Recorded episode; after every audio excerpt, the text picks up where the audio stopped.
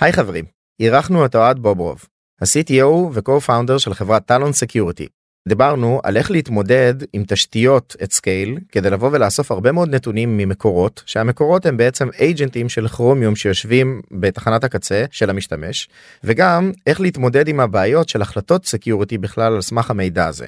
מה Talon עושה איזה דברים הם התמודדו איתם גם מתחילת החברה ואיזה אתגרים יש להם קדימה זה הדברים שדיברנו עליהם היה פרק מרתק ואני מקווה שגם אתם תהנו. עוד פודקאסט? עוד פודקאסט. עוד פודקאסט לסטארט-אפים.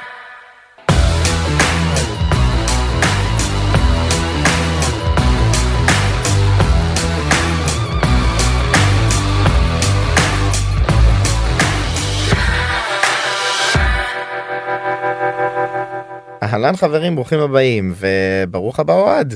היי. שמח לארח אותך כאן אז uh, אני אגיד בשתי מילים עליך ונראה לי תתחיל uh, טיפה לספר קצת על ההיסטוריה שלך אז באמת אנחנו מארחים כאן את אוהד בוברוב ה-CTO של Talon Security. Uh, וזה כן יהיה שיחה שנוגעת קצת באמת בעולם ה security אבל נדבר קצת על איך לממש באמת מוצר שתומך ב-Backend at scale. כשיודעים כבר באמת אה, איזה סגנון חברה אנחנו רוצים לבנות וגם באמת את כל ה challenges של אה, מתקינים קצת אייג'נטים אצל הלקוחות וצריך לאסוף המון המון מידע אבל המון מידע פתאום מתחיל להיות אה, בהמוני מונים הרבה יותר ככל שיש משתמשים אבל בוא בוא תספר טיפה קצת על ההיסטוריה שלך ושקהל המאזינים יכיר אותך קצת. אין בעיה, שמחה. אה, אז אני אוהד, מתכנת מגיל אה, צעיר, לא יודע, התחלתי בגיל 10, שזה עוד היה עוד פחות מקובל, התחלתי לתכנת. אה, אחרי זה הגעתי ל-8200, הייתי שבע שנים בכל מיני תפקידים. אחרי שסיימתי את השירות הלכתי לעבוד ב NICE עבדתי גם בחטיבה האזרחית וגם בחטיבה הביטחונית שבעצם עשתה התחילה לעשות סייבר offensive לפני כבר תקופה יפה. ובערך לפני 13 שנה החלטתי שאני רוצה לעשות דברים של עצמי אז בהתחלה הקמנו סטארט-אפ בתחום של distributed storage שנקרא בלוריג' גייסנו גייסנו בזמנו 600 אלף דולר שזה היה חביב. מתי זה היה באיזה שנה? 2011. וואו, כן, כן, זה היה לפני הרבה זמן. בעצם רצינו לייצר איזשהו flavor של Hadoop, רצנו לזה שנה וחצי, היה נחמד, אבל האמת שלא הצלחנו למצוא איזשהו product market fit מעניין, אז סגרנו את החברה. אה, ואז הקמתי את Lacoon שהייתה חברת mobile security בעצם אה, סוג של EDR ל mobile devices כאילו אה, בתקופה שזה רק ממש ממש התחילו רק הסמארטפונים התחילו. רצנו אה, שלוש שנים קצת יותר ואז אה, צ'ק פוינט קנו אותנו mm-hmm. אה, שבצ'ק פוינט בהתחלה ניהלתי mobile security ואז אחרי שנה בערך קודמתי להיות VP אה, ואז גם הצטרפתי להנהלה של החברה של צ'ק פוינט וגם אה, ניהלתי בעצם עוד כמה תחומים ניהלתי גם את, אה, את ה endpoint security של צ'ק פוינט ואת מה שבזמנו היה cloud security של צ'ק פוינט סך הכל משהו כמו 200 אנשים. אה, בעיקר מפתחים? זה מפתחים ו product זאת אומרת. Mm-hmm. בצ'קמן בעצם ה product הוא בעצם רובו הוא תחת אה, גוף ה-R&D, כן. סיימתי בצ'ק פוינט החלטתי שאני רוצה קצת לנוח אז uh, עברנו לברצלונה גרנו שם uh, שנה וחצי יותר בשביל, ה, בשביל החוויה. ובעצם בקורונה חזרנו לארץ ומאז אני עובד עם עופר עופר בן נון השותף שלי שהייתי תקופה בצבא ואז אחרי זה הקים את ארגוס שנמכרה לקונטיננטל. שמרנו על קשר ויצאה הזדמנות מדהימה שלשנינו כזה זה התאים בערך להקים חברה באותו זמן. הסתכלנו על הרבה מאוד אזורים בהתחלה בכלל התחלנו להסתכל על אזורים בכלל בתחום של של מדיקל של הסקר ובשנה וחצי פלוס האחרונות אנחנו עובדים על, על טלון. מגניב כן אז אה, באמת כאילו גם אני מכיר את עופר אה, די טוב כאילו גם מהתעשייה וגם אה, מכל מיני מעגלים אחרים הזויים שיש לנו אבל שניכם לא לא שנייה בתעשייה וגם בוא נגיד יצא לכם למכור חברה אחת לפחות אז כן כבר הקמתם את טלון החלטתם שאתם הולכים באמת לאיזשהו כיוון אבל אני אשמח לשמוע מה אתם עושים. זאת אומרת security זה יפה עולם מאוד מאוד רחב אבל אה, איזה פריזמה או איזה בעיה אתם באמת מנסים לפתור ולמה למה דווקא הגעתם באמת כאילו לפתור את הבעיה הזאת. אז אני חושב שכשהתחלנו טלון היו, היו כמה מגמות שתפסו לנו את העין וגרמו לנו בעצם להתחיל מזה. אז המגמה הראשונה הייתי אומר זה המעבר לסאס. מן הסתם אנחנו 10-15 שנה במעבר ש... רוב הדאטה שרוב הארגונים לא נמצא כבר על ה... אה, בשרתים שלהם אלא נמצאים בשירותי סאס וזה מן הסתם מגמה הולכת וחזקה. Mm-hmm. הדבר השני זה הנושא של ה-distributed workforce בעצם הקורונה גרמה ב, אה, ביום אחד לשינוי מאוד מאוד משמעותי באיך שאנחנו עובדים זאת אומרת מבנקים שהיו באפס אחוז עבודה בבית שפתאום עכשיו היו צריכים לאפשר לעובדים לעבוד מרחוק עד כמעט כל חברה שאולי הייתה כבר אפשרה איזושהי עבודה בבית אבל פתאום עכשיו זה זה ובעצם העובדה שעובדים עכשיו רוצים להתחבר מכל מקום לפעמים אפילו מכל device לשירותים הארגונים שינתה המון המון דברים בעולם של ה-IT security. והדבר הזה גם גרם לזה שיש הרבה יותר קונטרקטורים זאת אומרת הרבה יותר mm-hmm. אנשים הרבה יותר חברות מעסיקות קונטרקטורים וזה כן מאוד uh, שינה את העולם.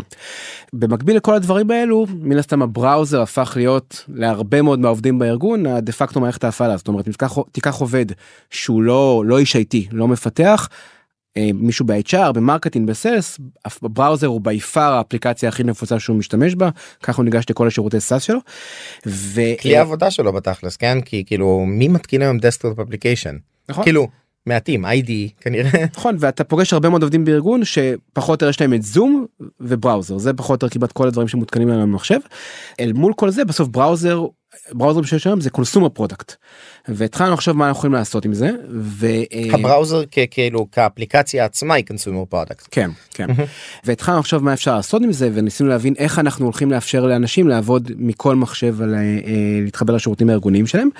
בסופו של דבר הגענו לטלון שהרעיון בטלון הוא שאנחנו בעצם מפתחים לקחנו את קרומיום שזה open source מן הסתם שמאחורי Edge Chrome ועוד הרבה מאוד בראוזרים ופיתחנו enterprise browser. שבעצם התחרות שלנו היא לא מול Chrome מול Edge זאת אומרת זה לא שאנחנו מסתכלים על עצמנו יותר תחרות אליהם אלא היום בגלל ש consumer browser הם black box עבור כל שאר המערכות בארגון זאת אומרת בגלל ש browser צריך להיות multi platform אז הוא בא עם network סטאקים של עצמו ועם IO stack ועם memory management והכל הכל קורה בתוך ה browser. ה local storage שלך כאילו כל האלמנטים האלה שגם הם כאילו יש הרבה אלמנטים של security כאילו פנימי. כן ועבור כל שאר ה component ב-IT security זה black box זאת אומרת אה, גם אם אתה agent וגם אם אתה ב network הכל מוצפן. מה שאומר למשל שאם אתה עכשיו רוצה לעשות network security שזה עדיין חלק גדול מאוד מהעולם אם אתה רוצה לעשות CASB או אם אתה עושה security או אם אתה רוצה לעשות security. בוא, בוא תפרט לאנשים שלא מגיעים מעולם של security כאילו CASB כל הדברים האלה כי דיברנו על ריבוי שירותים בסדר אז אה, רק ממש כאילו בטח. שורה כאילו על המונחים. בטח אז, אז היום עדיין חלק גדול מה security בעולם מתבצע בדרך ה network mm-hmm. אוקיי שבעצם יש gateway uh, בדרך כלל שסורקים את ה network ומריצים על זה כל מיני דברים אז דוגמה אחת זה secure gateway שבעצם מנסה להגן עליך מפני איומים שלא תגלוש לאתרי phishing או שלא mm-hmm. תגלוש לאתרים זדוניים דבר שני זה מה שבדרך כלל נקרא CASB שזה בעצם ניטור שכל הגישה שלך לשירותי SaaS mm-hmm. ועל סמך זה גם לנטר ולהחיל כל מיני policy. מה שהיה Adallom לדוגמה שנקנתה על ידי כאילו Microsoft ול Proofpoint יש פתרונות כאלה ולהרבה חברות כאילו. בדיוק, זה בעצם הפך להיות פיצ'ר בתוך gateway. data leakage prevention שזה גם איזשהו עולם שנטר את הדאטה שאתה זה ויש עוד המון המון המון המון פתרונות שמתבססים על זה שאתה מסוגל לנתח את התקשורת ועל סמך זה להחיל את כל הדברים. אבל התקשורת מוצפנת אז יש לך בעיה אז, אז כן. איך אתה עושה את זה היום. מה איך בעצם העולם מתפתח פעם הכל לא היה מוצפן הכל היה נורא נורא פשוט יכולת לשים gateway בכניסה לארגון העובדים ישבו בתוך הארגון וככה sniffer. עבדו בדיוק ככה עבדו גייטוויים לפני 15 שנה. מתי שהכל הפך להיות מוצפן אז מה עוד צריכים לעשות בעצם כדי לפתור את הבעיה הזאתי יש תהליך שנקרא uh, uh, SL man in the middle בשביל לעשות אותו צריך להתקין סרטיפיקט על המכונה ובעצם כל התקשורת עוברת דרך הגייטווי ובגייטווי אתה עושה תהליך שנקרא SSL man in the middle או SSL bump שבעצם אתה פותח את התעבורה המוצפנת mm-hmm. סורק אותה ומצפין אותה חזרה. עכשיו באיזשהו שלב גם אנשים התחילו לעבוד מחוץ למשרד אז כדי לעשות את זה כדי לפתור את זה אז בעצם גם uh, התחילו להוסיף עוד שלב של איזשהו proxy של התעבורה זאת אומרת היו מתקינים עדיין את ה certificate למכונה היו עושים proxy או בקולין שכל ה traffic דרך איזשהו gateway שנמצא בדרך כלל בענן ולפעמים בארגון ועושים את התהליך הזה. Uh, עכשיו התהליך הזה הוא מן הסתם מאוד מאוד יקר ומאוד מאוד מורכב כי אני עכשיו גם צריך לפרוס משהו על התחנה גם אני צריך לעשות איזשהו proxy בדרך שיש לזה הרבה עלויות ו latency וכל מיני מורכבויות. latency כאילו פה אחד הדברים המשמעותיים במיוחד בעולם של web כמות התעבורה והפריקוונסי שאנחנו צריכים להעביר את זה זה כאילו פסיכי. בדיוק ולעשות את הלוגים וזה ובעצם בהיבט הזה היתרון שלנו שמה שאנחנו אומרים לארגונים יכולים תעזוב למה אתה צריך את כל הדבר הזה? בעצם בוא ניקח את כל הלוגיקה הזאתי ונריץ אותה על גבי הבראוזר. כי אם אנחנו הבראוזר אז אנחנו בעצם מסוגלים להריץ את כל אותם פוליסי שאתה מריץ היום בגייטווי לוקעת על גבי המכונה. אוקיי? ומקום עכשיו שצריך לעשות את כל התהליך המורכב והיקר הזה אז בעצם תתקין אותנו ובעצם אנחנו מריצים את הכל בצורה בצורה לוקאלית וזה אה, לוקאלית אפילו in memory זה אפילו לא הרבה פעמים לא יורד לדיסק. in memory ויש לנו עוד עוד, עוד הרבה יתרונות מאוד אה, ארכיטקטוניים מאוד משמעותיים היום בשביל לעשות את כל מה שאמרתי אתה חייב להיות inline אתה חייב להיות ממש ב, בדרך של התקשורת בשביל לעשות את הדבר הזה. אם אנחנו ב browser אנחנו יכולים לעשות למשל את הכל בצורה גם שהיא של tapping זאת אומרת במקביל לתקשורת הרגילה בלי בכלל לפגוע בה במקביל אנחנו יכולים לסרוק את כל מה שאנחנו רוצים וגם לייצר את הלוגים האלו וגם להכיל policy על גבי ה browser. אז זה עולם שלם שאתה יכול לעשות אם אתה ה browser ובעצם זה הדרך היחידה לעשות אותו אוקיי כי זאת אומרת אין אה, נגיד ל extension למשל אין את כל ה visibility שיש מתוך ה browser ו- אה, וכולי. עולם שלם שהוא גם מאוד רלוונטי. וגם יש את ה isolation באופן כללי ממה שאני מכיר בכרום כאילו בטוח זה מושלך גם על כרומיום על ה identity אתה מקבל את ה identity שהוא עושה לך silo כאילו בתוך כרום. Uh, וה switch בין כאילו הפרופילים גם נותן לך בעצם איזשהו silo מסוים של הגנה. נכון אתה נוגע בכלל בעוד נקודה שהיא מאוד משמעותית שהיום בשביל לעשות את כל ה policy שתיארתי ברמה של ה network זה מאוד מאוד קשה לנהל את ה state הזה אם אתה רק רואה את network traffic. למשל להבין שיש עכשיו שאתה רואה עכשיו גלישה לאתר של לא יודע של WalkMe האם זה כי מישהו גלש לאתר של WalkMe או האם יש לך איזשהו plugin בתוך אתר שהוא זה שגולש לזה. אם אתה מי מעביר את התעבורה כן. כאילו ה snippet או אתה. בדיוק והאם ובאיזה קונטקסט של user זה קרה? האם זה ב user הארגוני שלי או ב user הפרטי שלי? זה גם בעיה שהיא מאוד מורכבת לעשות את זה מה network.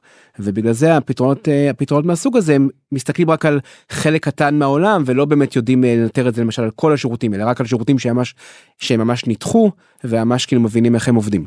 מתוך ה browser זה הרבה הרבה יותר קל הרבה הרבה יותר קל למה כי browser בכל מקרה מנהל חלק גדול מהדברים האלו הוא צריך את זה בשביל לנהל את הקוקיז ואת ה sessionים בעצם ולהבין האם אתה authenticated או לא. ואז יש לך הרבה מאוד מנגנונים שהם כבר כאילו עובדים על כל אתר בעולם ואתה יכול להשתמש בהם זאת אומרת אני יכול לדעת אם אתה עכשיו logged in ל Gmail הפרטי שלך או ל Gmail הארגוני mm-hmm. ולפי זה להכיל פוליסי שונה.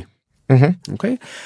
שזה גם אידנטיטי כאילו בסופו של דבר כאילו אידנטיטי הוא קונטקסט כאילו שמעבירים כאילו ואתה יכול אה, לאסוף עוד נתונים כאילו כדי לעשות החלטות. כן אז אז זה זה דוגמה שלמה לעולם אחד שאנחנו מתעסקים איתו עולם שלם שאנחנו גם אה, מאוד uh, uh, מסתכלים עליו זה הנושא של התחליף לסיטריקס או ל-VDI כולנו בטח בצבא עבדנו מתישהו עם תשתיות כאלה אבל זה תשתיות שהן עדיין מאוד מאוד נפוצות בטח למען האמת בקורונה הם אפילו צמחו בצורה מאוד משמעותית כל הנושא של desktop as a service כאילו זה הטכנולוגיה המודל את הדבר הזה שבעצם מה שזה אומר שאתה אני עכשיו כדי לייצר ארגון כדי לייצר isolation. בין ה data של העובד בין המחשב של העובד לבין ה data של הארגון הוא אומר כדי להתחבר תתחבר עכשיו למחשב מרוחק ותעשה את הכל משם. כן שאתה מקבל טרמינל לפרצוף כאילו בדיוק. בגדול המחשב רץ איפשהו שם אגב זה מאוד אה, נקרא לזה capital intensive כאילו עולה נכון. לך הרבה כסף להריץ את המכונות האלה זה לא אה, מחשב לפטופ שאנחנו מריצים פה זה איזשהו שרת אה, מפלצתי שמריץ מאות אם לא אלפי אם לא עשרות אלפי כאלה עמדות. נכון. זאת אומרת הערכות נגיד של אה, אה, בתעשייה מדברות על זה שה-total cost of ownership של דבר כזה ה-TOC של דבר כזה הוא סדר גודל של 200 דולר בחודש זה עולה יותר זה עולה יותר מלקנות עוד מחשב עוד לפטופ לעובדים. נכון. ומה הבעיות עם זה אז כאילו אז אז מן הסתם גם יש בעיות של פרפורמנס שגם זאת אומרת בעצם זה בעצם פתרון שבאמת נגיד נלחם למשל ב browser למה כי browserים עושים המון המון אופטימיזציה לוקאלית כדי לקבל לשפר את החוויית גלישה ולראות שהכל קורה לוקאלית ולחסוך כמה שפחות קריאות לשרת. כן. בסוף כל הפתרונות האלו הופכים את הכל לאיזשהו סוג של וידאו. אוקיי ומעבירים חזרה את הקליק בדיוק. אולי לאתר והחוויית שימוש הזה היא מאוד מאוד uh, בעייתית. עכשיו העולם הפתרון הזה היה מאוד מאוד רלוונטי לפני 10 שנים שהיה לנו המון המון desktop application. אבל אם היום אתה אומר שבעצם רוב רוב רוב העובדים ברוב הארגונים היום יושבים בבראוזר בתור הכלי המרכזי שלהם אז אין סיבה לעשות את זה כי בעצם אם אנחנו הבראוזר אז אנחנו יכולים לספק את כל הvalue את כל הפיצ'רים שפתרון כזה יכול אה, לספק רק בלי כל העלויות הנוספות האלו ולוקאית מהמכונה. אוקיי? כי בעצם אנחנו יכולים לוודא שהבראוזר הזה הוא לחלוטין isolated משאר מערכת ההפעלה אתה לא יכול אה, לעשות כלי אתה לא יכול לעשות קופי פייסט אתה לא יכול לעשות סקרין קפצ'רין אתה לא יכול בכ... תלוי פוליסי אבל אתה יכול לאכוף פוליסי כזה? כן שאומר שאתה לא יכול לעשות אף אחד מהדברים האלה. אתה לא יכול לשמור קבצים לוקאית לגבי המכ... במכונה. אוקיי? את כל הדברים האלה זה בדיוק פיצ'רים שאנחנו סט של פיצ'רים שאנחנו מאפשרים שמאפשרים לך בעצם להיפטר מהפתרון של ה-VDI עבור רוב היוסקסים כנראה לא למפתחים עדיין מפתחים זה ייקח עוד כמה בדיוק שנים. בגלל ה- החיבור ל desktop applications לדברים שהם אה, נקרא לזה יותר performance שימוש במערכת הפעלה ש-IDEs הרבה פעמים כאילו גם נותנים לך אין מה לעשות אני לא לא מאמין עדיין שיש באמת איזשהו browser based IDE למרות שכאילו תכלס VS Code זה browser. כן אז אז את האמת שדווקא זה כן זה הייתי אומר ככה אני חושב שהעולם עוד לא שם זה בטוח אני חושב שגוגל למשל אחוז לא קטן מהמפתחים שלהם עובדים עם רק עם Web ID. הם לא מפתחים אין להם שום שורת קוד על המחשב יש לזה כן יתרונות אה, ו-VS קוד בדיוק עכשיו הוציאו כן, VS קוד דוגמה. רץ על אלקטרון נכון. והם עכשיו לפני כמה חודשים הוציאו גרסה כבר יותר כבר אולי חצי שנה אולי יותר הם הוציאו אה, גרסה שהיא לחלוטין ווב. העולם עוד לא שם זאת אומרת זה נגיד זה לא הש- זה לא זה לא מה שעכשיו אנחנו מטרגטים בצורה רחבה אבל למזלנו אם תוציא מפתחים רוב שאר העובדים בארגון. הם באמת לא מתקינים כמעט אפליקציות. וגם אם יש יש להם בדרך כלל אפליקציית web שהיא היא מאוד מאוד דומה לאפליקציית ה desktop. אז אני לא אומר שאנחנו מחליפים את כל ה-use של נגיד של Citrix אבל את עבור רוב העובדים ברוב הארגונים בלי ספק זה מאוד מאוד מתאים. ואני אני חושב שזה רק שתי דוגמאות שהן אה, אה, משמעותיות ו, אה, ובולטות אבל יש הייתי אומר שבכלל יש המון המון דברים שברגע שאתה אומר טוב אני ה browser ואני עכשיו מכוון את עצמי ל enterprise יש המון המון דברים והמון המון החלטות שאתה עושה בצורה אחרת. זה באמת מי שאתה מכוון כאילו אתם מכוונים למכור ל enterprises גדולים שבאמת יש להם pain point או תכלס לכל חברה. אז אז אני חושב שבסוף זה כבר שאלה שיותר קצת נוגעת ל-go to market. כן. בסוף אה, האם אנחנו יכולים למכור לכל חברה אז כמו הרבה סטארטאפים של security בעיקרון כן. בפועל אתה כן צריך לא- להחליט כן. אה, אתה לא יכול לעשות הכל ואתה לא יכול לעשות גם.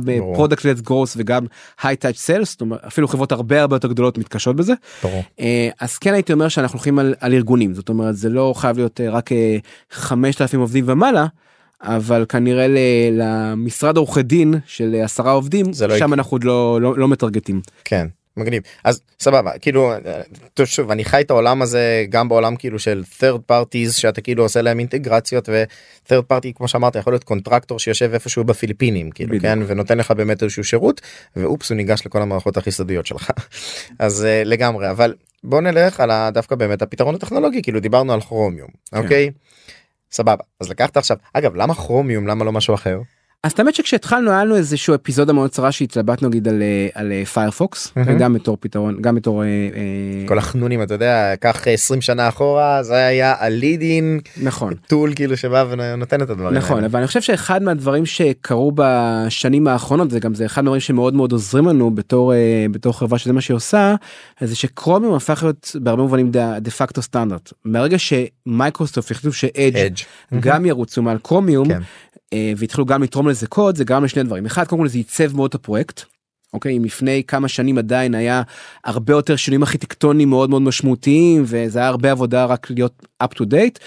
זה שמייקרוסופט נכנסו וביססו את Edge גם על אה, קרומיום זה מאוד מאוד סטמפה. אה, כן בדיוק זה, זה גם עשה סטמפה גם יש לך עכשיו שני חברות מאוד מאוד גדולות שהם maintaining של הדבר הזה וזה מאוד אה, מאוד ייצב את הפרויקט ובגלל זה ובגלל שרוב האנשים רגילים ל Chrome זאת אומרת Chrome בלי ספק הוא זה גם נראה ויזואלית הם רגילים כאילו בדיוק. לצורת עבודה הזאת. זאת אומרת לא יודע אם מישהו מישהו מהמאזינים יצא להתקין קרומיום אבל כשאתה מתקין קרומיום בחוויה הבסיסית חוץ מזה שהאייקון נראה קצת שונה אתה מרגיש שאתה עובד על Chrome זאת אומרת זה כאילו קרומיום הוא באמת 99 אחוז אה, Chrome.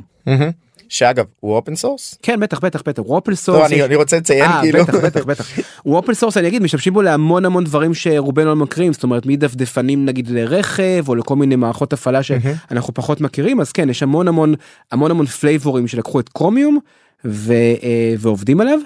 הנקודה שאני מציין כי versioning תמיכה אתה יודע כאילו אתה עכשיו לקחת אמתחתך לפתח בעצם פתרון מעל כרומיום אבל אתה גם צריך להיות current כאילו כל הזמן להישאר עדכני. זה אני בכוונה כאילו כן. מדבר קודם איתך על ה challenge עצמו של ה... אה, נקרא לו agent כי בתכלס כל user שמתקין את הפתרון שלכם של טלון הוא agent כאילו נכון? ואז כאילו בפריזמה הזאת לנסות לפתח את זה באמת לבעיות האחרות. כן אז אז אני אגיד קודם כל שבאמת קומי הוא, הוא פרויקט הוא, הוא מן הסתם מאוד מאוד זה ה open source הכי גדול או השני הכי גדול כאילו הוא הכי נפוץ בעולם ועובדים עליו לא יודע נגיד רק בגוגל איזה 1500 מפתחים זאת אומרת זה פרויקט מאוד מאוד נפוץ ויורדים לו הוא בעצם יורד גרסה של minor כל שבועיים ושל major כל חודש זאת אומרת זה פרויקט שהוא מאוד מאוד חי ומאוד מאוד מתקדם. דיברנו קודם לשנייה על cookies אז מן הסתם זה גם למשל ב Chromium 103 גוגל שינו קצת את איך שהם שומרים cookies ב browser וזה משפיע גם עלינו בתור מישהו שזה. אז זה כן הייתי אומר שבהתחלה היינו צריכים להשקיע הרבה מאוד אנרגיה רק בשביל להרים continuous integration ו-continuous deployment שמסוגל לקחת בצורה אוטומטית את כל השינויים שגוגל עושה. ולדחוף אותם mm-hmm. לדחוף אותם ל production זה הרבה מאוד השקעה זאת אומרת להיות מסוגל לקמפל קרומיום בצורה מהירה ולהריץ את הבדיקות שלו זה דרש הרבה מאוד אנרגיה. זה per מערכת הפעלה גם נכון? כן זה, זה, זה per ה code base הוא משותף אבל כן בסוף לא, הבדיקות הקומפילציה כאילו ה runtime environment ב-CI שלך כן. הוא per מערכת הפעלה. כן, כן, ב, ב, per מערכת הפעלה ועשינו המון המון השקעה והמון אופטימיזציה להיות מסוגלים להריץ את הדבר הזה. הייתי אומר חצי שנה ראשונה חלק גדול מהאנרגיה היה סביב באספקטים האלה סביב זה להיות מסוגלים לקחת את הקוד של קרומיום. ולדחוף אותו ישירות ל production היה הרבה מאוד אנרגיה אבל אבל היום אנחנו במקום שאנחנו ברוב המקרים מצליחים לדחוף גרסה של טאלון לפני ש Chrome זמין לרוב המשתמשים. בגלל של Chrome לפני שה update של Chrome זמין, זמין לרוב המשתמשים Chrome בגלל שיש להם שניים וחצי מיליארד deviceים יש להם כל מיני שיקולים במתי הם חושפים את זה לכל ה deviceים אז בהרבה מקרים יכול לקחת לך כמה ימים שבכלל הגרסה זמינה לך ולוקח שבוע שבועיים שלושה עד שרוב המשתמשים בכלל משדרגים את זה. אתה, אתה מקבל early access לזה או שכאילו ברמת כן, partnership איתם או משהו? לא זה לא partnership זאת אומרת איך שזה עובד זה שהם הרבה פעמים כאילו כל feature משמעותי יש לך גרסאות בטא אוקיי ויש להם גרסאות canary. הבנתי הבנתי כן. כן זאת אומרת זאת אומרת זה פרויקט מאוד מסודר זאת אומרת כן יש לך את כל השינויים מראש ואתה יכול לראות את זה והייתי אומר שהיום זה כבר משהו שהוא אה, הוא non issue זאת אומרת השקענו אולי 10 שנות אדם רק בשביל בכלל להרים את ה infrastructure הזה אבל עכשיו אחרי שכבר אנחנו במקום טוב אז כן אנחנו גם על אה, על pc על מובייל זאת אומרת מסוגלים אה, להריץ את כל הבדיקות. ועל לינוקס? כן את האמת שגם על לינוקס. זה, כן. זה אגב אני בכוונה אומר את זה ככה כי כמה אין הרבה מאוד ארגונים גדולים שמריצים את ה endpoint של ה sales people שלהם או לצורך העניין כאילו על מה שהם לא מפתחים על לינוקס. אה, וזה effort. אה, זה נכון את האמת שה effort בלינוקס היה יחסית קטן לעומת מק כן יחסית זה היה כן לא מאוד לא מאוד מאוד גדול וכן היו ארגונים שרצו מאיתנו את זה אז אה, אה, זה לא היה legit אם זה כאילו באמת לא הרבה מאוד effort ואתה יודע לתמוך cross platform. כן. כאילו אני אגיד זה, זה לא רק ה cross platform זה גם אני חושב שהדבר הכי מדהים בקומים זה מערכת בדיקות שהוא בא עם מערכת בדיקות. כנראה הכי מקיפה שאי פעם אה, נכתבה זאת אומרת ברור ששם אף אחד לא עושה בדיקות ידניות על אה, לפני שהוא מוריד אה, גרסה. זה מאות אלפי בדיקות שבודקים כנראה כל scenario שאתה יכול לחשוב גם browserים בגלל שזה כאילו חתיכה כל כך משמעותית ב ecosystem בכלל אז יש המון המון benchmarkים ויש לך המון המון דרכים לוודא שאת כל הקוד ואת כל ה agent שאמרת שבעצם הוא embedded בתוך ה browser איך אנחנו יכולים לוודא שהדבר הזה לא פוגע בחוויית שימוש הרגילה. אז הייתי אומר שאפילו אם היה את Chromium אבל לא את המערכת בדיקות שלו זה היה בלתי אפשרי להרים כזה פרויקט כי. אין לך שום assurance על מה שאתה כאילו משנה. כן ובלי ספק אנשים שב browser למיליון דברים שאתה אפילו לא יכול לדמיין אז אז כאילו זה כן מה שהופך את כל הפרויקט הזה בכלל ל feasible זאת אומרת בלי זה בכלל לא היה אפשר להרים מגניב. פרויקט כזה. ואת זה אתם מריצים אה, את כל test cases וכל הדברים האלה באיזשהו cloud provider אני מניח כן לא... אה, את האמת שדווקא בצורה מצחיקה אז חלק רץ ב cloud provider דווקא יש דברים למשל כמו למשל אה, למק שבגלל עלויות אנחנו כן מריצים חלק מהדברים לוקאלית זאת אומרת אה, אפשר. הבאתם שרתים של אפל? הבאנו שרתים יש לנו כמה שרתים של אפל. יש דברים כאלה אנשים כאילו מתפלאים הרבה פעמים. נכון כן? נכון נכון זה זה אני מודה שהרפלקט שלי בהתחלה אני 10 שנים רץ רק על, על, על ענן וזה היה לי בהתחלה מאוד מאוד מוזר אה, שיש סדרים שבאמת אתה צריך עדיין להריץ אה, גם להשתמש בשרתים פיזיים כן. אבל בגלל עלויות אז אה, אז כן ספציפית על מק למשל אנחנו כן משתמשים גם בשרתים פיזיים ובכלל חלק גדול מהאתגר בהתחלה היה בכלל להרים תשתית של של CI שמסוגלת להרים ולבזר את כל הקיפול הזה ואיך אתה עושה מרגעים של קאשין בראוזר אה, סתם רק אה, למי שלא עוזר בעיקרון לקמפל בראוזר אם תיקח עכשיו סתם מחשב רגיל ותנסה זה זה לוקח שמונה שעות תלוי כמה חזק ה-CPU שלך וברור שזה לא משהו שמתאים אם אתה רוצה לרוץ בצורה מאוד מאוד מהירה וה... אה, והשקענו המון המון אנרגיה בלהיות מסוגלים לקפל את זה מאוד מאוד מהר ולהריץ הבדיקות ולהרים מאות או עשרות או מאות מכונות בשביל לעשות להריץ הבדיקות בצורה מאוד מאוד מהירה. כן. כן אז אה, היה הרבה מאוד השקעה סביב הדבר הזה וכמו שאמרתי קודם גם השאלה של מה אתה אחרי זה נגיד איזה תיקונים אתה אחרי זה אנחנו מן הסתם מתקלים בכל מיני באגים שיש בקרומיום אז כן מה אתה שולח חזרה ואיך אתה אה, מתמודד עם השינויים האלו זה כן מלווה אותנו זאת אומרת כמו שאמרתי כן. יש אה, יש לפעמים שינויים בקרומיום שאתה צריך אה, לעדכן. בכלל הייתי אומר שחלק גדול מהאתגר בעולם הזה זה להבין איך אתה עושה משהו שבאמת אה, שלא יהיה לך breaking change לאחר, לאחר מכן כי כמעט כל דבר שאנחנו רוצים לעשות יש המון המון דרכים לעשות זאת אומרת איפה אתה עושה את האינסטרומנטציה לזהות את ה event ים או איפה אתה עושה את ה enforcement. קרומיום הוא כן פרויקט מדהים מבחינה של קוד הוא, הוא באמת אה, יש שם דברים שהם ממש יצירת אומנות כאילו ברמה של mm-hmm. איך בנו אותו בצורה כל כך מודולרית וכאילו ולאפשר גם להם כאילו לעשות דברים אה, בהמון המון מקומות. אבל זה כן אה, אה, לא תמיד פשוט הוא, הוא פרויקט ענק. כן ו... להכיר אותו לעבור לה, להכיר בכלל את ה code base להבין כאילו איזה קומפוננטות זה זה כן. די פסיכי. כן ולמשל להבין נגיד איפה אתה עושה איפה אתה אה, אוסף network event. זה זה לא שיש לך פתרון אחד בטח לא ברור מקום אחד כן. כן ולא מקום וזה ויש המון המון מקומות שאתה יכול לאסוף כל דבר ובגלל זה הייתי אומר שחלק בכלל מה שמאפיין חלק מהעבודה שם זה עבודה שהיא היא, יש בה הרבה מאוד אספקטים שהם מאוד מאוד דומים למחקר. כי יש לך code base ענק ואתה בעצם צריך אה, אה, להחליט איפה אתה דוקר ואיפה אתה עושה את זה ככה שגם שינויים עתידיים של Chrome או של קרומיום לא ישברו לך את זה. ובגלל זה חלק גדול מהצוות שלנו שם זאת אומרת יש לנו צוות. סופר חזק זאת אומרת by far הצוות הכי חזק שיצא לי אה, לעבוד איתו גם שם וגם ב backend. האתגר של איפה בדיוק לשים את ה, את ה, גם את ה enforcement וגם את, ה, את, ה, את האינסטרומנטציה או איפה אתה אוסף את ה event ים זה מה שאנחנו כל הזמן מאוד מאוד מתעסקים איתו. Uh, כן לא, אני לגמרי מסכים איתך על כל ה challenges אני מסתכל אפילו אתה יודע ברמה של uh, תמיכה בעדכונים להכיר בעצם כאילו איזה לקוחות קיימים באיזה גרסה והדברים האלה כי אתה כרגע מממש את המערכת ההפעלה שלו העבודה שלו בתכלס ב browser אז גם ה tracking הזה לדעתי זה אתגר אבל. זאת אומרת אם אני רוצה עכשיו לקטלג בסדר אז יש את ה challenge של ה agent עצמו שיושב אצל ה end user. כן. יש בכלל את איך לגרום לדבר הזה לקרות ברמת deployment שאני מניח כאילו תיארת די בצורה מפורטת על אה, על הבעיות עצמן שיכולות להיות גם כשאתה מקים בכלל סביבה כזאת כי אם לא היה לך את הסביבת בדיקות ה-CI אי אפשר להתמודד עם זה בכלל אתה לא יכול כאילו אפילו לעשות deployment. אבל הנה לקחנו מקרה נקודתי. עשית deployment הצלחת. יש לך עכשיו מאות אלפי מיליונים של user ים. מה מי אמור לקלוט את כל המידע הזה? כאילו בסוף דיברנו על context aware כן. לבנות את ה context הזה זה לא טריוויאלי. נכון אז אני אגיד שקודם כל אחד באמת לפרוס אה, מוצר על מאות אלפי או מיליונים של דיווייסים זה באמת מאוד מאוד קשה. זאת אומרת היה לי את החוויה הזאת בגלל שאני אה, על הדיווייסים בכלל כאילו בזה. בדיוק על הטוב ולרע אני מתעסק בפריסה של end point devices גם על מובייל וגם על על על pc כבר הרבה מאוד שנים. אז כאילו היה הרבה מאוד דברים שכאילו from day one ידענו שאנחנו צריכים לעשות. זאת אומרת באמת נחב נגיד מנגנון העדכון הוא דווקא לא חלק מקרומיום דווקא זה חלק ממה שהיינו צריכים להשתמש בתשתית אחרת אה, שגוגל משתמשת בה אבל זה, זה מנגנון אחר.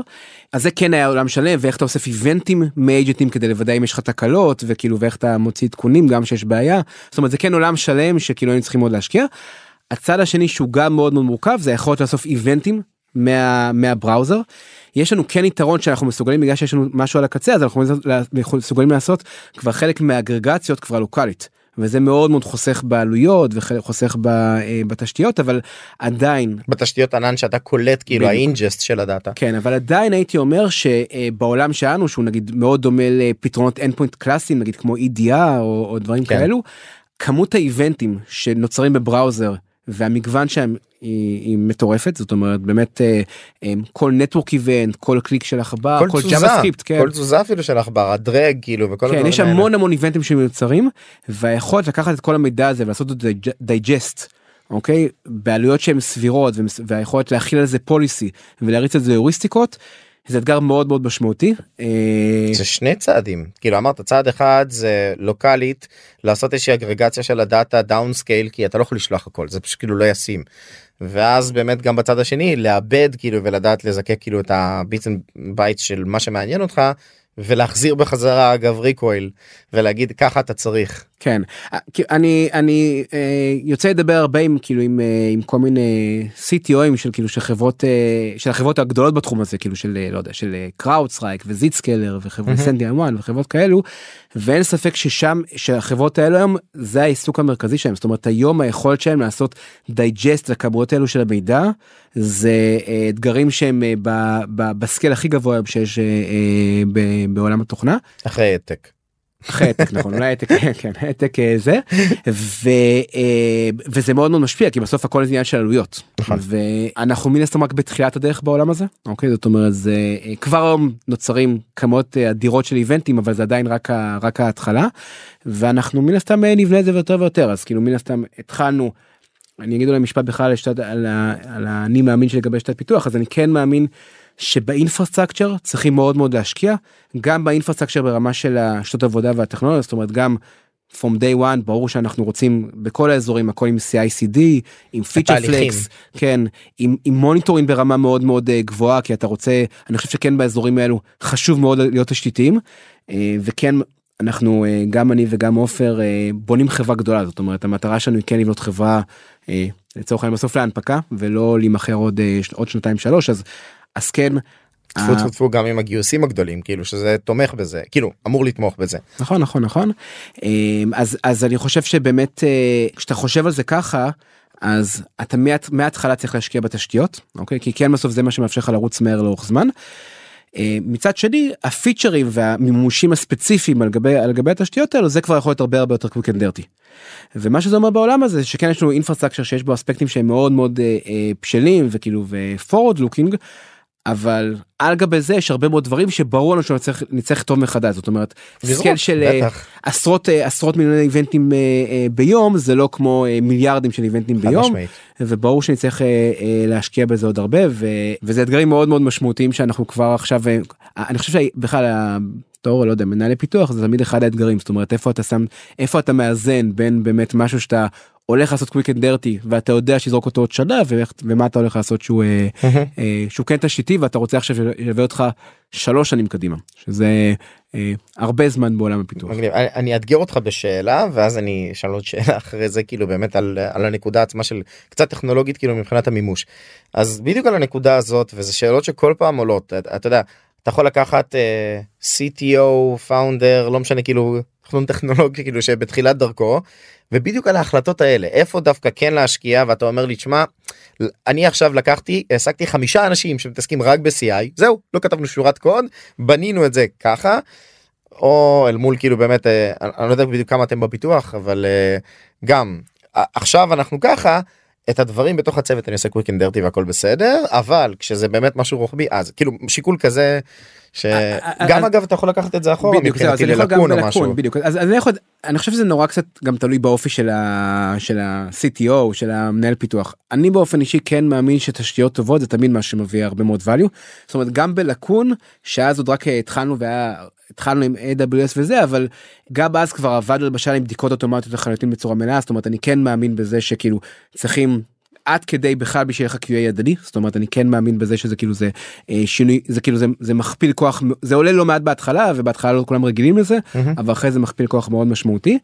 אז גם שהיינו לפני 10 שנים שהיינו חברה קטנה אז כמעט לא היה לנו QA ובאמת אה, היה לנו feature flags וכן mm-hmm. היינו מורידים גרסה כל הזמן כאילו זאת אומרת די מהר הגענו גם ל continuous deployment אוקיי כי אני באמת מאמין שזה שזה אה, קיצוני. לא delivery deployment deployment deployment כאילו כאילו אחוז גם מאוד קטן של חברות מגיע לזה בעולם אז אז אני חושב שכשהיינו בלקון אז זה היה לא סטנדרטי אוקיי אני חושב שהיום אם תשאל אותי למשל במה כן להשקיע אני חושב שכן להגיע כאילו מההתחלה לכוון למצב שאתה עובר ל continuous deployment עם כל ההשלכות של זה. זאת אומרת מן הסתם אתה לא יכול לעשות את זה בלי בדיקות אוטומטיות ברור, ברמה coverage מאוד גבוה. בדיוק אתה לא יכול לעשות את זה בלי monitoring כי גם אחרי שהורדת גרסה אז אתה לא זה אתה לא אתה, אתה חייב לוודא שהיא עובדת בגדול בלי לעשות feature flags זאת אומרת בלי היכולת כאילו לכבות ולהדליק פיצ'רים ב production. אז בעיניי היום אני כאילו גם פוגש לא מעט סטארטאפים בעיניי היום זה כן צריך להיות must, uh, must okay? mm-hmm. ואם נדבר על ארכיטקטורה אז להיות מולטי טנט from day one זה נראה לי uh, uh, זה נראה לי היום uh, obvious. מולטי טננט בבקאנד שלך אל מול כן. לקוחות אתה מדבר כן, אוקיי כן, כאילו, כן, חושב- כן, כן, כן. כאילו אני אני בכלל מאוד אוהב את ההגדרה של ארכיטקטורה שאומרת שהארכיטקטורה בסוף זה אה, אה, זה החלטות שאחרי זה מאוד מאוד קשה לשנות ואני חושב שיש דברים שהם עולים לך קצת יותר זמן בשלב הראשון אבל הם עולים כל כך הרבה אחרי זה. ו, אה, וחבל אה, וחבל לעשות את זה ובכלל מה שתמיד אני אומר כאילו גם את כאילו אה, נגיד זה עכשיו אני אומר בטלון כי יותר ברור לי דווקא בהתחלה שנראה לך שאתה הכי בלחץ ואתה הכי זה זה השלב שבו יש לך הכי הרבה זמן. כשמתחילים להגיע לקוחות בדיוק כש- כשאין לך את הלחץ של. לקוחות של מישהו שמשתמש כבר בדיוק ואז אז כבר יש לך אה, אה, פיצ'ר שכל פיצ'ר יכריע אם תסגור עסקה או לא ויש לך בעיות אצל לקוח שאתה אין מה לעשות אתה חייב לעשות הכל ולטפל בזה אז כבר אין לך זמן. ודווקא בהתחלה בשלב הראשון עוד שאתה עוד רק ב- בשלבים הראשונים של ה design partner הראשונים שהם הרבה יותר סלחניים וזה עדיין לא ב production זה השלב שבו אתה יכול להשקיע הרבה הרבה יותר בתשתיות עכשיו. זה עד כדי זה ברור שבסוף בסוף בסוף האתגר של budget, כאילו סטארטאפ תראה בסוף אם אה, לא גייסת כסף סתם דוגמה אין לך כן. את ה capacity של אנשים. אנחנו נעשה deployment עם גיט פול גיט פוש כן אה, זה נכון. אני אני חושב שכן מהר מאוד צריכים להגיע לפחות לדברים בסיסיים זאת אומרת נגיד להגיע להיות שיהיה לך ברור איך אתה מגיע ל-continuous deployment זה בעיניי אה, צריך להיות כן מאוד מאוד מהר כי אני באמת חושב שזה נכון שזה דורש יותר השקעה אבל אם החברה מצליחה אז אה, זה אז זה מכפיל. מכפיל אה, כוח מאוד מאוד משמעותי. באופן אישי אני גם כן מאמין וזה אולי קצת אה, כוח אדם אני כן מאמין שהרבה יותר אה, חשוב שיהיה לך צוות קטן וחזק מאשר שיהיה לך צוות גדול עם אנשים שהם טובים ולא אנשים שהם סופר מתאימים וסופר למה חזקים שצריך. למה שזה זאת אומרת אני אנשים מתפשרים בשלב הראשון כי זה קשה ובטח. אה, אולי עכשיו אנחנו בעולם שהוא קצת משתנה אבל בטח עד לפני כמה חודשים היה מאוד מאוד קשה מן הסתם להביא אה, להביא. אנשים. ועדיין שווה להילחם ושווה להתפשר ולהביא שני אנשים חזקים במקום ארבעה אנשים שהם אה, A player ולא A plus plus player. אז, אז, אז, אז אני חושב שהדברים האלו מאוד מאוד אה, מכפיל, מכפילי כוח וכשאתה מביא אנשים שהם מאוד חזקים הם גם הם רוצים את זה והם מבינים את ה value של זה והם אה. כאילו בדרך כלל הם אפילו ידחפו אותך לפעמים יותר ממך. כן תראה אני חייב להגיד בתור מישהו שאף פעם לא הגיע ל continuous deployment ואני בכוונה אומר לא delivery deployment כן. גם זה בסדר זאת אומרת כאילו זה פשוט יש לזה את המגבלות שלו זאת אומרת ברגע שאין לך את הדבר הזה ובאמת אני רוב החברות שאני מכיר לא הגיעו למצב של continuous זה גם מאוד תלוי במוצר כן אז בגלל זה אני לא רוצה להגיד אה, דיכוטומית ככה זה טוב ככה זה לא טוב.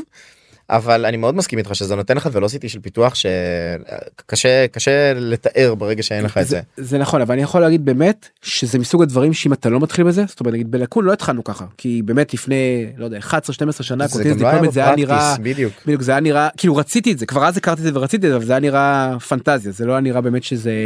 אה, הגיוני. ולקח לנו שנים שנים כאילו שאחרי שכבר החלטנו ורצינו עד שהגענו לזה וגם אז זה לא עבד חלק כמו שרצינו.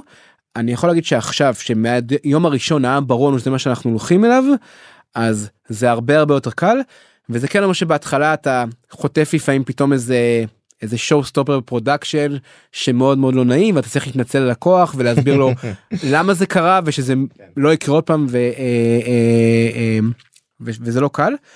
אבל אם אתה מתחיל ככה זה זה לחלוטין אפשרי. וזה בעיניי מאוד מאוד דוחף את כל הפיתוח כאילו לזה. זאת אומרת כי. עד שאתה לא באמת מתחיל לראות ב production את הבעיות האלו אז הפידבק שלך הוא הרבה הרבה יותר כאילו בדיוק אז מה- אתה אומר יש הרבה. דברים שאתה יכול לחפף בהם ואתה יכול לחפף בכמה זמן לוקח מאז שאתה אה, מה- מהרגע שסיימת את הקוד עד ש... עד שבאמת הקוד נמצא ב production. ובטלון התחלנו לחלוטין from day one זה היה לי ברור שככה אני הולך לעשות את זה ואת האמת שזה בסדר זאת אומרת אם היית נגיד תשאל אותי עכשיו אני לא מרגיש נגיד שזה מאוד מאוד קשה לעשות את זה כמו שהיית שואל אותי אחרי שכבר היה לי ארגון שכבר רץ בצורה, בצורה מסוימת ואז לשנות את זה כי זה הרבה עניין של תפיסה של אנשים זאת אומרת זה הרבה עניין של פסיכולוגיה של אנשים גם להיות אה, להבין שאתה באמת לחלוטין ה owner של הקוד ואם יש בעיה ב production אז אתה צריך להתעורר ובאמת לפתור את הבעיה. ברור אני שוב לא חלקתי אני פשוט אומר יש פה אנשים מאסכולות שונות ואני אומר לך לדעתי יתרון מאוד מאוד גדול שכבר you've done this shit before כאילו עשית כבר את הדבר הזה פעמיים שלוש וחווית את זה ורוב האנשים לא חוו את זה. אז uh, בגלל זה אני, אני תמיד נזהר כאילו אתה יודע לא להגיד אני אני מסכים אני- אבל אבל אני כן בדבר הזה אני חושב שלכוון את זה מההתחלה זה יתרון.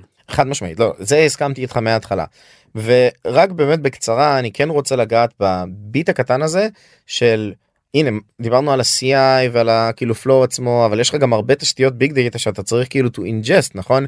אז כאילו מה אתם משתמשים קצת ברמה הטכנולוגית ממש דקה אז אנחנו ש... אז אנחנו היום עובדים בעיקר עם עם קפקא בתור ה... בתור ה bus שלכם בתור ה bus של ההודעות. עובדים עם, עם אורורה ועם Elastic בתור התשתיות. נכנסים ל Snowflake בתור וואלה כן מעניין כן ואני אגיד שאנחנו עדיין כזה בהתחלה זאת אומרת השתמשנו ב DynamoDB אנחנו אנחנו כן מאוד מאוד cloud native אנחנו הפתרון הוא פתרון סאסי וזה אנחנו לא משתדלים כמה שיותר לעבוד עם managed infrastructure לפחות אה, אה, בשלב הזה. הייתי אומר אנחנו מרגישים רצים הקוד שלנו זה רובו ב Go אוקיי ה backend mm-hmm. רובו רובו ב Go. כאילו אני חושב שאני אני, אני חושב שזה זה, זה ה stack שאיתו אנחנו התחלנו ברור לנו שאנחנו כאילו נצטרך לחשוב על זה ולראות איך זה מתפתח לאורך לאורך הזמן כי גם יש צרכים שונים זאת אומרת מן הסתם הצורך של איבנטים ב real time הוא מאוד מאוד שונה מהצורך של להריץ יוריסטיקות עכשיו על דאטה כן, שכבר איבדנו ו, ויש הרבה מאוד זה ואני חושב שבאזור הזה זה בדיוק אזור שאנחנו נראה לאיפה המוצר מתפתח ואיפה הפוקוסים שצריך להשקיע בהם. זה, זה לגמרי נשמע לי נקרא לזה evolving challenge כאילו ככל שאתה עושה unlock עכשיו לא יודע סתם אתם תגיעו עכשיו ל-500 לקוחות זה יהיה שונה מחמשת אלפים. כי מן הסתם כמויות כאילו גם של היוזרים של האיבנטים ופייר אולי תתחילו לאתגר גם את ה-CSP את ה-Cloud Providers. אני משיחות עם הפעמים החברות הגדולות כבר בתחום הזה כן. אין ספק שהם נמצאים באזורים שכבר זה זה כבר עסקאות גדולות גם עבור ה-Cloud Provider. הם יהיו שמחים. כן. טוב אני רוצה כן לעשות איזשהו roundup כי דיברנו פשוט על הרבה דברים ואני חושב שאפשר לפתוח עוד הרבה threadים אבל זה, זה באמת כאילו אוקיי תיארנו קצת את הבעיה באמת מבחינת טלון מה אנחנו פותרים ואיך אתם תוקפים את הבעיה הזאת של security ולעשות סוג של isolation של התעבורה בכלל נכון? אה, אני אגיד את המילה אסורה VPN וכל הדברים האלה. במקום VPN סתם כן אבל כאילו שזה פשוט כן. עוד מעטפת פתרון. כאילו אף אחד לא אומר גם תפלוט את ה-VPN שלך או כל מיני דברים בסגנון. ובאמת האימפלמנטציה הפרקטית זאת אומרת ה-agent based לצורך העניין כרומיום ואז באמת כל הבעיות שדיברנו עליהם ברמה של תמיכה בגרסאות ואיך אנחנו עושים את הדבר הזה זה סוג אחד של מפתחים האמת ו-engineers. ואז באמת ללכת על הצעד הבא של כאילו קצת יותר DevOps. infrastructure כאילו איך אה, מקימים בשלב ראשוני אפילו של חברה זה לא חייב להיות חברה של אה, 100 אנשי DevOps שבאים ומפתחים את ה infrastructure הזה אתה אומר כאילו אוקיי שלב ראשון אני חייב לעשות את הדבר כדי לבסס את התשתיות ל growth. ואז באמת עם ההתמודדות אה, נקרא לזה עם ה-growing אה, volume של דאטה וכל מיני תשתיות כמו שאמרת as a service לבוא ולנצל את זה עם ה-CSP. ושוב כאילו אני חושב שאנחנו יכולים לדבר פה עוד איזה בכיף ימים רק על כאילו כמות הבעיות שאפשר לפתוח ולנסות להתמודד איתם. אה, לסיכום משהו כאילו איפה אתה רואה את אה, טלון איפה אתה רואה את עצמך עוד שנה שנתיים מעכשיו. אז אני חושב שאתה תופס לנו בתקופה מאוד מאוד טובה זאת אומרת בדיוק זכינו ב-RSA Innovation Sandbox נכון נכון שלמי שלא מכיר אז RSA זה הכנס הסקיורטי הכי גדול בעולם ובתוך זה יש תחרות של אה, Innovation Sandbox שזה בעצם תחרות של הסטארט-אפים שזה באמת תחרות מאוד מאוד קשה זאת אומרת. עברנו הרבה מאוד שלבים בשביל אה, לזכות בה. אני יכול להגיד שלפני זה לא ידעתי כמה זה משמעותי אבל עכשיו אני מאוד מאוד מרגיש מאוד מאוד מרגישים את זה ואתה תופס אותנו בדיוק בתקופה שאנחנו זה כנראה ממש ה inflection point זאת אומרת ממש אנחנו מרגישים כאילו את לפני ואחרי אה, מעניין של לקוחות ובכלל אה, בתחום. אנחנו בצמיחה מאוד מאוד משמעותית מחפשים אנשים מאוד מאוד חזקים אה, שיצטרפו אלינו וזה נראה תחום מאוד מאוד מעניין אה, זאת אומרת זה. הכניסה היא לא קלה זאת אומרת יש הרבה מאוד אתגרים טכנולוגיים קשים אבל אנחנו מרגישים שאנחנו באמת בגל מאוד מאוד אה, אה, חיובי עם כל העולם מסביב שהוא כן משתנה ולא בהכרח אה, לטובה לסטארט-אפים. אני מקווה לטוב אבל כאילו צריך להיערך לקשה. אני מסכים אני חושב שאנחנו למזל אנחנו מרגישים שאנחנו קצת Outliers אנחנו קצת כאילו יוצא דופן אז אנחנו פחות חווים את חלק מהאתגרים האלו. אה, אני אגיד משהו פסול עוד פעם עולם ה security כנראה יישאר וברגע שעונים על pain point אז בסוף זה יש באמת איזשהו צורך ויהיה ואוהד תענוג. באמת ממש ממש תודה רבה שבאת היה לי כיף ואני מאמין שאנחנו נחפור עוד הרבה לגבי הרבה bits and bytes שיצאו כאילו מהשיחה כאן. אה, תודה רבה. תודה לך. שמחתי להיות פה ונדבר. מדהים. סיימנו עוד פרק של עוד פודקאסט טכנולוגי. אני אשמח אם תוכלו לפנות אליי, לדבר איתי ולתת פידבק על הפרק וגם איזה עוד נושאים מעניינים אתכם, אתם יכולים לפנות אליי גם בלינקדאין, גם בפייסבוק, גם באינסטגרם, בכל מדיה שתרצו. אם יש לכם משהו שמעניין אתכם, אנחנו כאן בשבילכם.